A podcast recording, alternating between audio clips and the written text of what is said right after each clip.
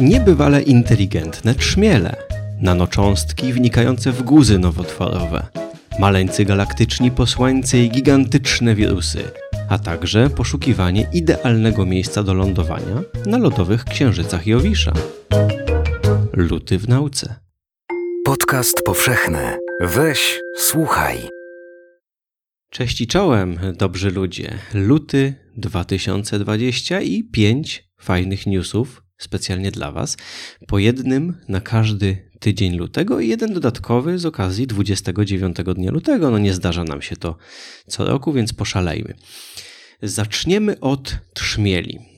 Aby zrozumieć, na czym polega geniusz trzmiela, musimy najpierw zapoznać się z naszymi własnymi zdolnościami poznawczymi. Robimy następujący eksperyment. Odwiedzamy przyjaciół, wpraszamy się na kawę i prosimy, aby położyli na stole pięć przedmiotów, których wcześniej nie mieliśmy okazji pomacać. Kładą na stole pięć niewielkich przedmiotów, takich gdzieś wielkości myszki komputerowej, być może rolki taśmy klejącej. Oglądamy je dokładnie z każdej strony, a następnie prosimy przyjaciół, aby włożyli je do nieprzezroczystego worka. Następnie zanurzamy w tym worku rękę i odgadujemy, który przedmiot właśnie namacaliśmy. Po czym triumfalnie wyciągamy ten przedmiot i pokazujemy przyjaciołom. Tego typu zabawy oczywiście uwielbiają dzieci, natomiast jeżeli się nad tym zastanowić, to jest to, no jest to fenomenalny pokaz potęgi umysłu ludzkiego. Na czym polega tutaj y, ta interesującość z punktu widzenia badacza umysłu? Co nastąpiło? No, otóż nastąpiło zrekonstruowanie przedmiotu w taki sposób, że jest on dostępny dla różnych zmysłów. Czyli w naszym umyśle została wytworzona pewna reprezentacja tego przedmiotu, ogólniejsza od konkretnych danych zmysłowych.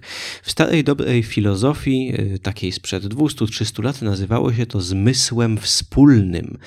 Sensus communis na to niektórzy mówili, albo sensorium komunę. Tak czy inaczej, idea polegała na tym, że umysł ludzki jest tak niezwykły, że potrafi tłumaczyć pomiędzy zmysłami za pośrednictwem pewnej ogólniejszej idei. W międzyczasie okazało się, że do tej niezwykłej sztuczki zdolne są nie tylko umysły ludzkie, ale także umysły wielu gatunków naczelnych, czyli mówiąc swojsko małp. Y, wykryto to też oczywiście u szczurów i u delfinów, wyobraźcie sobie, a także kilka lat temu u ryb, które potrafią sobie zrekonstruować tego typu obiekt na podstawie z jednej strony danych wzrokowych, a z drugiej danych ze zmysłu elektrycznego, który ryby posiadają. Ok, teraz do tego zacnego grona dołączyły trzmiele. Skądinąd wiadomo, że trzmiele to są naprawdę bystre stworzenia, no ale tutaj się okazało, że doganiają nas pod dosyć takim istotnym i abstrakcyjnym względem. Jak wyglądało badanie? Trzmiele hodowano, a następnie uczono je, aby rozpoznawały, w którym z dwóch małych pojemniczków znajduje się słodka woda, a w których gorzka. Jedne to były maleńkie pojemniczki w kształcie sześcianów, takie gdzieś półtora na półtora na półtora centymetra, a drugie to były kuleczki. Na szczycie każdego z tych dwóch typów obiektów wywiercono niewielkie dziurki, do których wkapywano niewielką ilość roztworu. Albo był to roztwór słodki y, z glukozą, albo był to roztwór gorzki y, z chininą bodajże. Tak czy inaczej, trzmiele były przez jakiś czas uczone, że w jednym z nich, no przypuśćmy, że w sześcianikach zawsze znajduje się roztwór słodki. I z czasem, kiedy wchodziły do pomieszczenia, kierowały się, no, nauczyły się, gdzie jest słodko, więc kierowały się tylko ku tym przedmiotom, w których wiedziały, że będzie napój słodki. I teraz haczyk. Trzmiele były uczone w jednej z dwóch wersji eksperymentu. Albo były uczone po ciemku i wtedy miały dostęp do tych obiektów, no, musiały się na nie wdrapać, a więc poznały je dotykowo, natomiast w absolutnej ciemności, albo były uczone w taki sposób, że poruszały się po szklanej tafli, pod którą widać było te przedmioty, ale nie można ich było pomacać, czyli nie dało się na nie wejść. Był tylko i wyłącznie dostęp przez malutki otworek do tego zagłębienia, w którym znajduje się płyn. Czyli mamy jedną grupę trzmieli uczonych widoku tych kostek i drugą grupę trzmieli uczonych dotyku tych kostek. No i co się potem działo? Oczywiście dokonano wymieszania, czyli grupę trzmieli, no przypuśćmy, że weźmiemy na warsztat te, które się nauczyły, jak pod ich nóżkami, pod ich y, sześcioma odnóżami, jakie to jest poczucie wchodzić na obiekt zawierający napój słodki. Później zostały wypuszczone na arenę, na której pod szkłem znajdowały się te obiekty, natomiast nie można ich było pomacać. I całe pytanie brzmiało, czy te trzmiele skierują się ku tym obiektom, które powinny mieć napój słodki. Czyli czy na podstawie całej swojej uzyskanej dotychczas wiedzy o tym, jak dotykowo się reprezentują te obiekty, czy po wejściu na tę arenę będą się kierować ku tym obiektom, które wyglądają w ten odpowiedni sposób. No i jak się można domyślić, skoro opowiadam wam ten artykuł, rzeczywiście trzmielom się to udało. Zostało to porównane z przypadkiem, kiedy trzmiele nie były uczone niczego, a porównywany był czas, jaki spędzają przy obiekcie o danym kształcie. Oczywiście autorzy tego eksperymentu mm, podjęli całą masę kroków, żeby się upewnić, że to naprawdę o to chodziło, a więc te pomieszczenia były myte za każdym razem, żeby nie było śladów feromonowych, były zamieniane miejscami te obiekty, żeby nie zapamiętywały, gdzie na przykład znajduje się ten pokarm, a gdzie nie, te trzmiele. W tym artykule jest to dosyć szczegółowo opisane. Wygląda na to, że trzmiele rzeczywiście się tego nauczyły i były w stanie tłumaczyć pomiędzy tymi dwoma zmysłami. No, brawo, trzmiele, naprawdę, no, popisałyście się tym razem. Uwaga, robimy ding na koniec pierwszego materiału. Tak jest, proszę Państwa. Y, następny news, taki króciutki, to jest raport z frontu badań nad y, zwalczaniem chorób nowotworowych. Często słyszymy w mediach oczywiście o tak zwanym leku na raka, a tym razem mamy, no to cóż, kawałek y, wiedzy. Tak to właśnie wygląda. Tak wygląda ten postęp. To są maleńkie kroczki do przodu, a nie gigantyczne ewolucje. Na czym polega ten kroczek w tym wypadku? Badane było to, jakim sposobem nanocząstki, czyli maleńkie obiekty o wielkości rzędu kilkudziesięciu nanometrów, czyli to są to jest mm, obiekt kilkaset na kilkaset na kilkaset atomów. Jakimi metodami to wnika w komórki.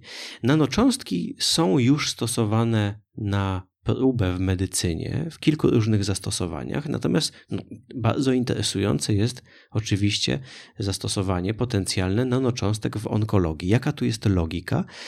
No, wyobraźmy sobie, że wykryliśmy jakąś właściwość komórek nowotworowych, na przykład na ich powierzchni występuje jakiegoś rodzaju białko, które nie występuje nigdzie indziej mm, w zdrowych komórkach. Co my robimy? No więc wypuszczamy do krwiobiegu chmarę takich nanocząstek. To jest maleńki kryształek. Bardzo często to są kryształki złota, pokryte yy, dwiema rzeczami. Pokryte jakimś jakąś substancją, która pozwoli tej cząstce wniknąć tylko do komórek nowotworowych, a z drugiej strony na tej samej nanocząstce, to może być ukryte w środku, znajduje się coś, co tę komórkę unieszkodliwi. I to by była idealna metoda terapeutyczna na dostarczanie lekarstw. Dlatego, że no cóż, na czym polega chemioterapia? Chemioterapia polega na tym, że do organizmu wpuszczamy jakiś związek chemiczny, który nam uniemożliwi podział, no w takiej najbardziej typowej wersji, podział komórek nowotworowych, czyli nie będą się mogły one namnażać, ale skutkiem ubocznym jest to, że nie mogą się również namnażać zdrowe komórki. Stąd te najpowszechniej znane skutki uboczne chemioterapii, jak na przykład problemy z układem trawiennym, nierośnięcie włosów, które no, włos to też jest wynik rośnięcia, wzrostu, namnażania się komórek. No więc nam oczywiście zależy na tym, aby ta nasza chemioterapia dotykała tylko i wyłącznie komórek nowotworowych. Wracamy w tym momencie do nanocząstek. Jak one wnikają? I okazuje się, że jeśli wypuścimy do krwiobiegu taki rój takich cząsteczek, taki, taki pyłek, taki nanopyłek, nasz biotechnologiczny, to cząstki znajdą się rzeczywiście w komórkach, co dotychczas przypuszczano, że dzieje się poprzez takie niewielkie szczeliny pomiędzy komórkami. I rzeczywiście jest tak, że komórki, na przykład komórki nabłonka albo komórki wyściełające naczynia krwionośne, czyli komórki śródbłonka, nie przylegają do siebie idealnie, jak, jak cegły sklejone zaprawą, tylko pomiędzy nimi znajdują się czasem niewielkie szczelinki. I dotychczas przypuszczano, że to właśnie przez te szczelinki komórki przenikają przez barierę układu krwionośnego i dostają się do komórek, między innymi komórek nowotworowych. Co zrobiono w tym badaniu, które teraz Wam y, opowiadam? Otóż przyjrzano się po prostu próbkom tkanek w bardzo wysokiej rozdzielczości. Zostały one zamrożone, cięte na takie ultra cienkie plasterki i skanowane mikroskopem elektronowym i ci dzielni ludzie po prostu liczyli, oni zliczali ile tak naprawdę jest tych szczelinek pomiędzy komórkami. Okazuje się, że nikt tego nie robił w komórkach nowotworowych, w guzach nowotworowych, w, tym, w tych tkankach układu krwionośnego przenikających guzy nowotworowe. Jakoś to zawsze było zakładane, że skoro te szczeliny są, to będzie ich dosyć. I co się okazało, że nie jest ich dosyć, że jest kilkadziesiąt razy za mało tych szczelinek, jeżeli się po prostu policzy, jakiej są one powierzchni, żeby to tą metodą nanocząstki docierały do komórek nowotworowych. Więc jak one to robią? Okazuje się, że aktywnie, czyli na powierzchni komórek śródbłonka znajduje się coś, co te cząstki aktywnie przechwytuje, wrzuca do wnętrza komórek. One przechodzą i są wyrzucane po drugiej stronie do komórek. No albo jakiejś tkanki, narządu komórek nowotworowych. Tak czy inaczej jest to jednak robione aktywnie. Jest to interesująca wiadomość, ale jest to też dobra wiadomość, dlatego że skoro już wiemy, że jest to robione aktywnie, to możemy zacząć bawić się we włamywanie do tego systemu. I autorzy tego badania na końcu piszą, że ich zdaniem, ich badanie budzi następujące pytania. I jest lista pytań, które zostały wykreowane przez ich badanie. To jest zresztą typowa sytuacja w nauce, że dowiadujemy się jednej rzeczy i automatycznie pojawia się pięć nowych pytań. To jest właśnie jeden z tego typu przypadków. Y, jedno, jedna odpowiedź to pięć nowych pytań. No jednym z tych pytań na przykład jest to, czy nie dałoby się wykorzystać naszych komórek układu odpornościowego, aby nam troszeczkę pomogły w tym przepychaniu nanocząstek. Skoro już wiemy, że to się dzieje aktywnie, to może dałoby się to troszeczkę podkręcić. Następne pytanie, jakie konkretnie białka występujące w komórkach decydują o tym przepychaniu i tak dalej, i tak dalej. I tak e, maleńkimi, ale nieubłaganymi kroczkami walczymy. Walczymy o życie i zdrowie właśnie tego typu maleńkimi badaniami. No i robimy ding, proszę Państwa. Ok, ziarenka przedsłoneczne, czyli pre-solar grains. To jest znana historia w meteorytyce. Y, od czasu do czasu w meteorytach znajduje się takie maleńkie ziarenka, które no, nie wygląda na to, że powstały w naszym układzie słonecznym.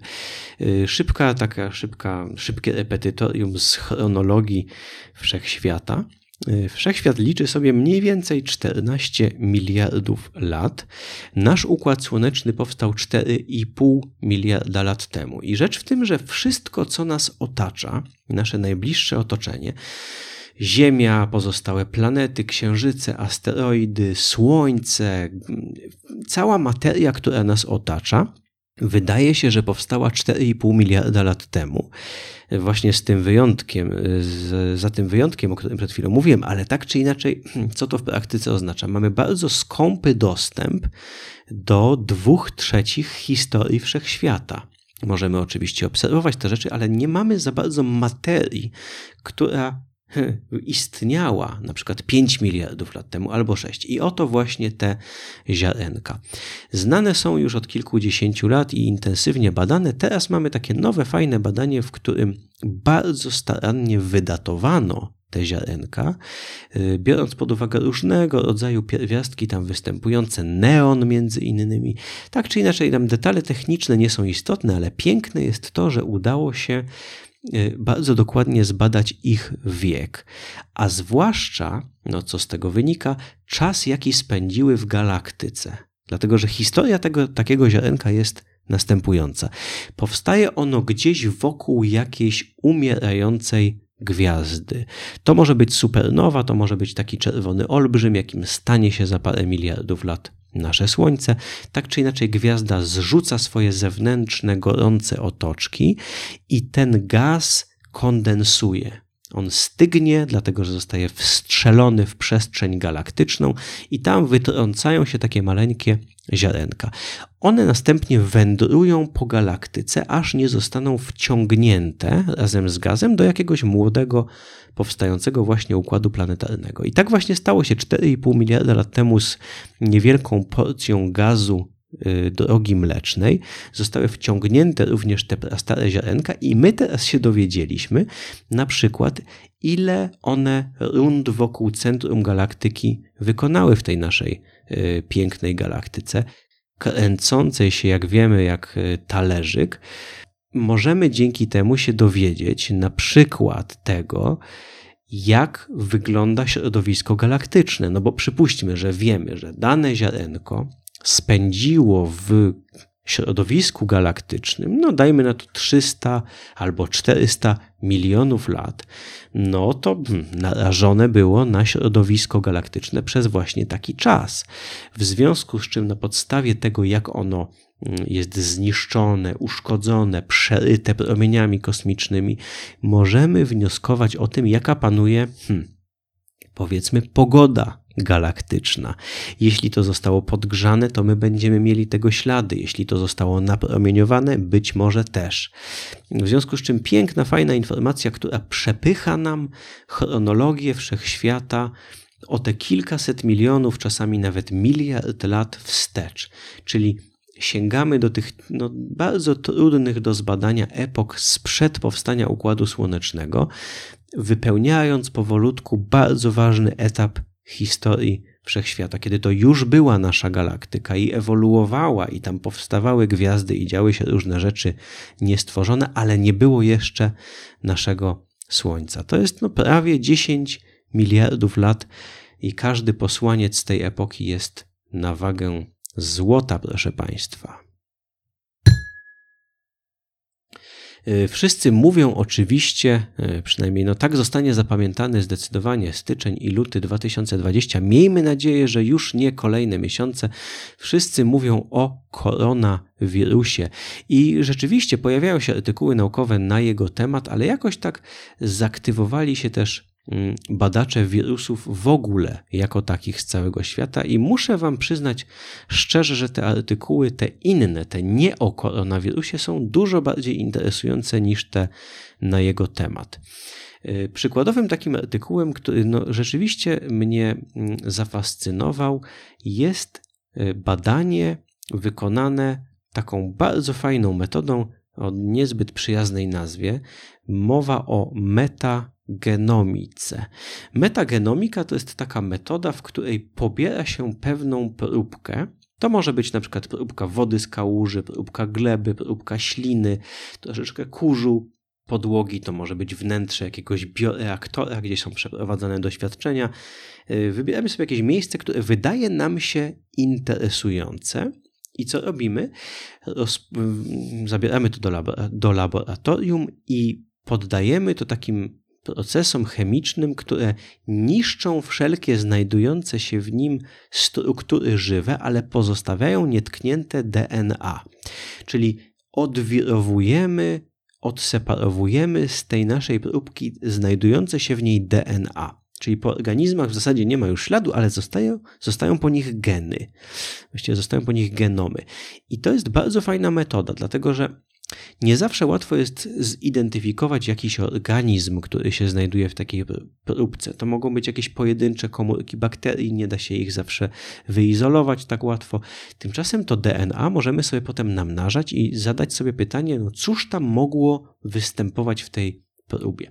Tego typu badanie wykonano dla potężnej ilości próbek. To szło w setki z całego świata. To były próbki z dna oceanu, i z gleby, i ze śliny, i z powierzchni ciała, i z odchodów zwierząt, i jak już wspominałem, z bioreaktorów, czyli z wnętrza e, laboratoriów biotechnologicznych.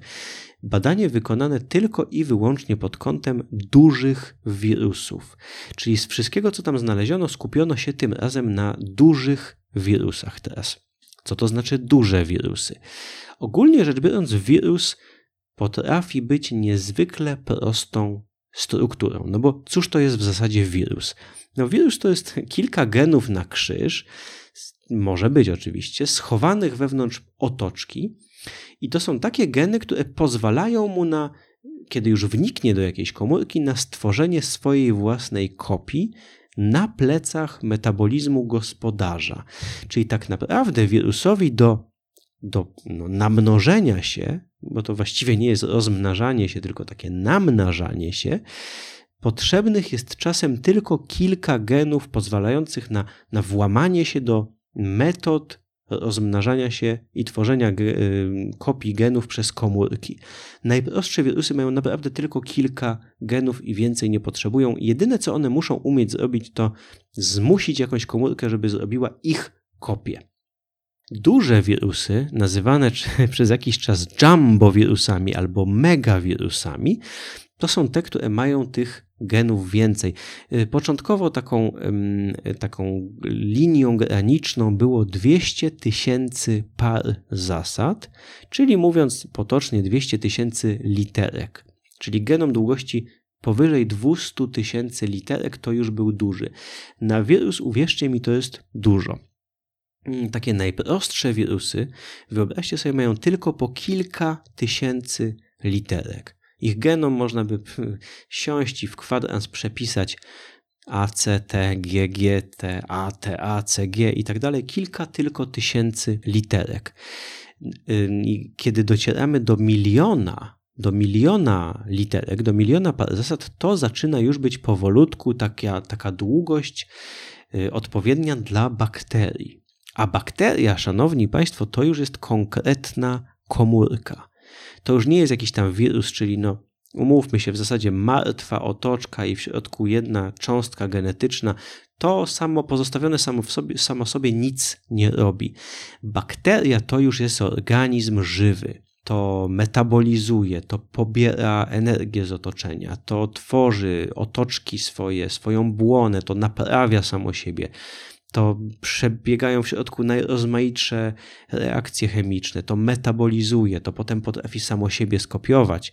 Więc bakterie już potrafią poradzić sobie z tym wszystkim, co wymieniłem, mając około miliona, za przeproszeniem, literek, kilkaset genów. No więc te gigantyczne wirusy, jumbo wirusy, to są właśnie te, które zbliżają się powolutku do tej granicy no, kilkaset tysięcy aż do miliona. Największe znane obecnie wirusy, tak zwane Pandora wirusy, cóż za dramatyczna nazwa, mają do dwóch milionów, a nawet odrobinkę więcej par zasad, czyli mają już genom wielkości genomu bakteryjnego. No takie nieprawdopodobnie ciekawe stworzenia, jeśli nie po prostu przerażające. No w tym badaniu odkryto, i to jest zasadniczy wynik tego artykułu, że te gigantyczne wirusy, troszkę wbrew temu, co przypuszczano, są powszechne. To nie jest rzadki, pojedynczy przypadek, że zdarzy się tak olbrzymi wirus, tylko wykryto ich setki. Całe wielkie grupy spokrewnionych ze sobą w ten sposób wirusów, y, tworzące takie piękne, no, są, są takie piękne drzewa pokrewieństwa, czyli drzewa filogenetyczne, całe wielkie grupy. Teraz, no po co to badać? Te konkretne wirusy, które badano, to bakteriofagi, czyli wirusy wynikające, korzystające z komórek bakteryjnych. No, my ludzie jesteśmy oczywiście bardzo żywo zainteresowani tym, żeby atakować bakterie. Jest wiele interesujących y, powodów, wiele interesujących ścieżek terapeutycznych, które opierają się na tej idei. Chcemy zwalczyć jakąś bakterię, posłuszmy się bakteriofagiem. zróbmy, no to jest tak jak wiecie, tak jak tępienie szczurów przy pomocy kotów, stara dobra sztuczka. Jeden organizm żywy, który nam nie pasuje, wytępiamy innym organizmem żywym, który oswajamy.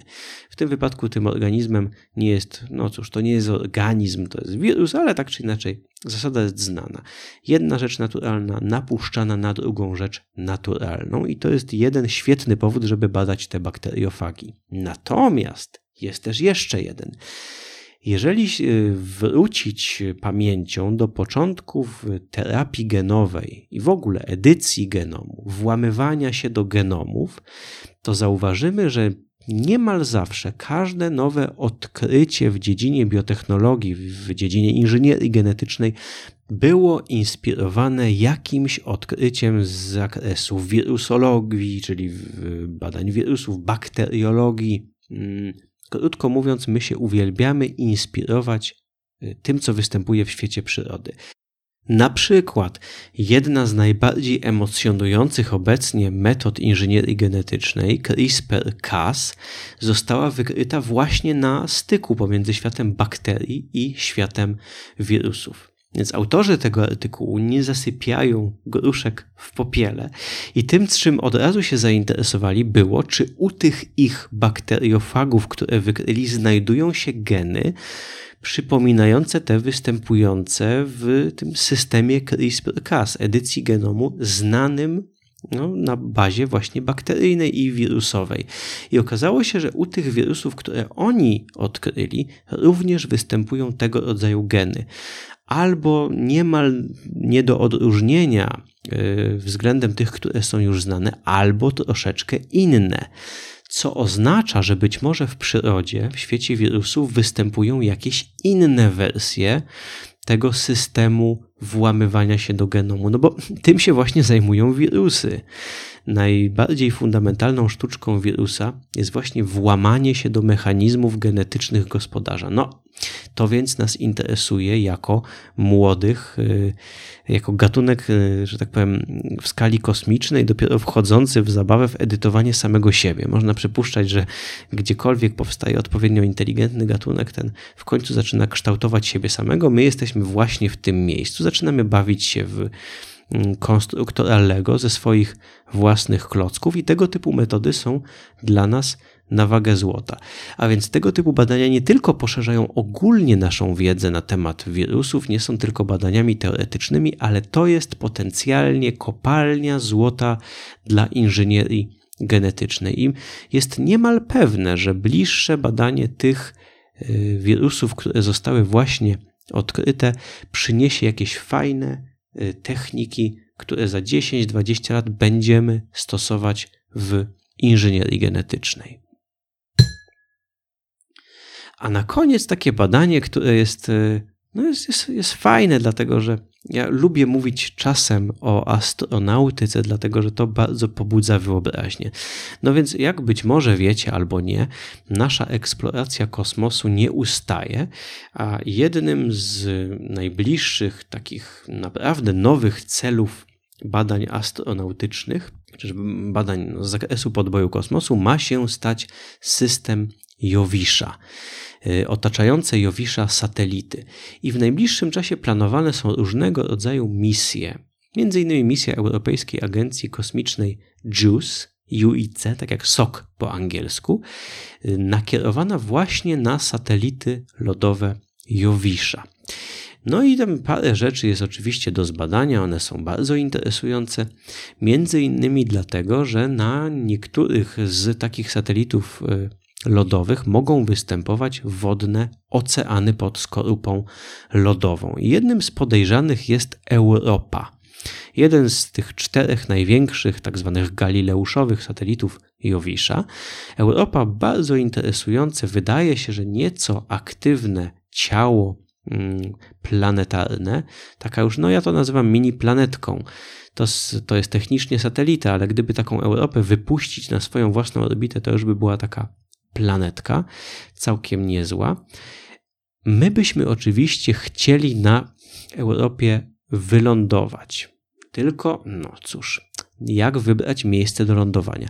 Kiedy wybieramy miejsce do lądowania na przykład na Marsie, to mamy y, fenomenalnej jakości zdjęcia z orbiterów marsjańskich, które krążą wokół tej planety od lat, dostarczając nam świetnej jakości zdjęć, pomiarów wysokości, czyli tak zwanej altymetrii.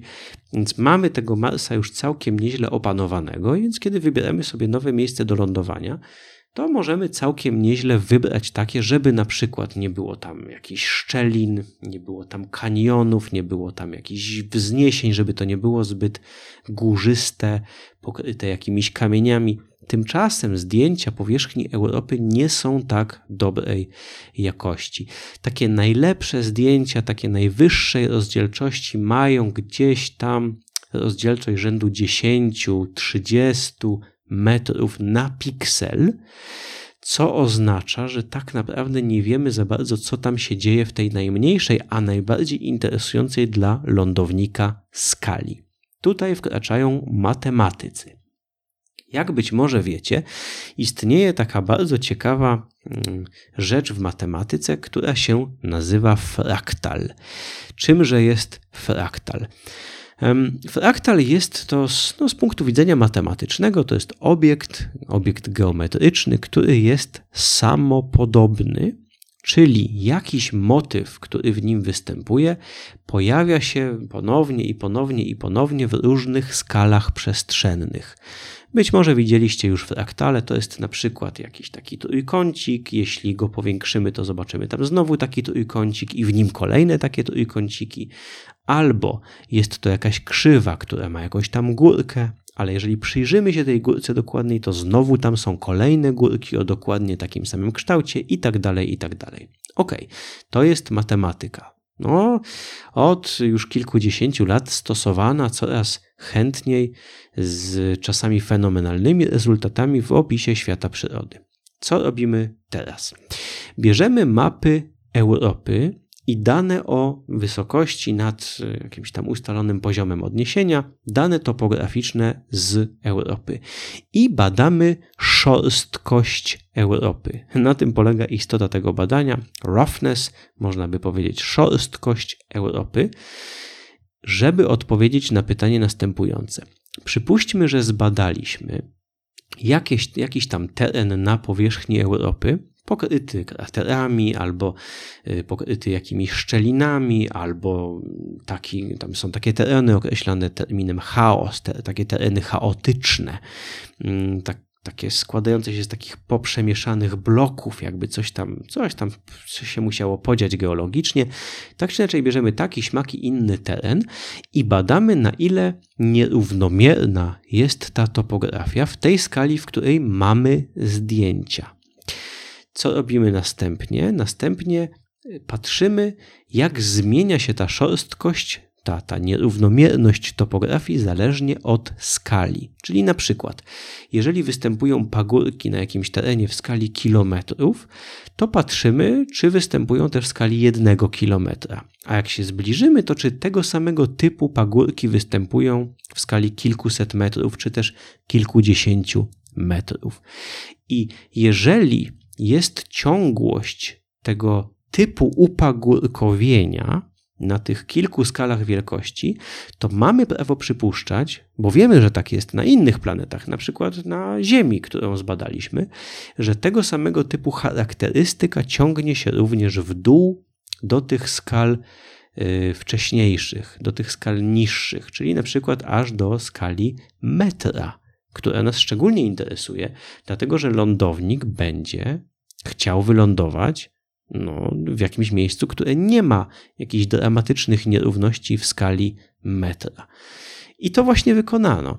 Posłużono się tutaj, co ciekawe, taką standardową matematyką fraktalną. Został policzony tak zwany wykładnik Hersta dla tej krzywej, będącej wykresem terenu. To jest taka, taki bardzo fajny parametr mówiący o tym, ile nierównomierności, ile struktury, ile pofalowania mieści się pomiędzy dwoma wybranymi punktami, gdybym się przybliżył i obejrzał to z bliska. Wyobraźcie sobie na przykład, że oglądacie wykres giełdowy i on jest oczywiście naturalnie pofalowany, taki poszarpany i można by sobie zadać pytanie, można by się zainteresować, hmm, y, akcje, tam ceny tych akcji wahają się w skali tygodni, wahają się w skali miesięcy, ale co by było, gdybym przyjrzał się temu w skali godzin? I czasami te dane mamy, Natomiast czasami są jakieś inne dane, których nie mamy i chcielibyśmy wiedzieć. Więc wykładnik Hersta to jest taki obiekt matematyczny, który pozwala nam to przewidywać. Czyli wybierzemy sobie jakieś dwa punkty, pomiędzy którymi nie mamy danych pomiarowych, i to pozwala nam przewidzieć, ile tam będzie wahań w środku pomiędzy tymi punktami, ile tam będzie fluktuacji. Od wartości maksymalnej wynoszącej 1, wtedy tam pomiędzy tymi dwoma punktami jest płasko aż do wartości 0. Jeżeli wykładnik Hersta dla takiego odcinka wynosi 0, to tam jest w środku no de facto szum. I są na Europie wyznaczono wykładnik Hersta dla tam kilkunastu głównych jednostek geologicznych, i zostało to policzone i wyszło, że pewne mają tam 0,1, 0,2, 0,5, 0,7 aż, czyli bardzo różnią się pod względem tego, ile jest struktury w topografii ukrytej pomiędzy punktami, których nie jesteśmy w stanie rozróżnić. Czyli wskazujemy dwa punkty na mapie, gdzie mamy rozmytą, rozmyte dane fotograficzne. Nie wiemy, co tam się dzieje, czy tam jest dużo szczelin, czy tam jest płasko. Stosujemy tę matematykę fraktalną i ona nam wypluwa taki wynik. E, jeśli by przeprowadzić takie cięcie pomiędzy punktem A i punktem B, to najprawdopodobniej zostałoby tam znalezione tyle i tyle y, fluktuacji, tyle i tyle wahań topograficznych, w związku z czym będzie to fajne albo niefajne miejsce potencjalnie na lądowanie. O, takie, takie, proszę Państwa, rzeczy się robi. No, mm, sam nie wiem z tych wszystkich dzisiejszych badań, co jest najfajniejsze. Wszystkie pięć chyba i to dlatego Wam je opowiedziałem. Dziękuję za uwagę i mam nadzieję, że Usłyszymy się za miesiąc, gdy będę Wam opowiadał marzec w nauce. Weź, słuchaj, czyli podcast powszechny. Muzyka Aleksander Nakarada. Jeśli słuchają nas Państwo w Spotify albo iTunes, zasubskrybujcie nasz kanał. Jesteśmy też w Google Podcasts i aplikacji Lekton oraz na www.tygodnikpowszechny.pl/podcast.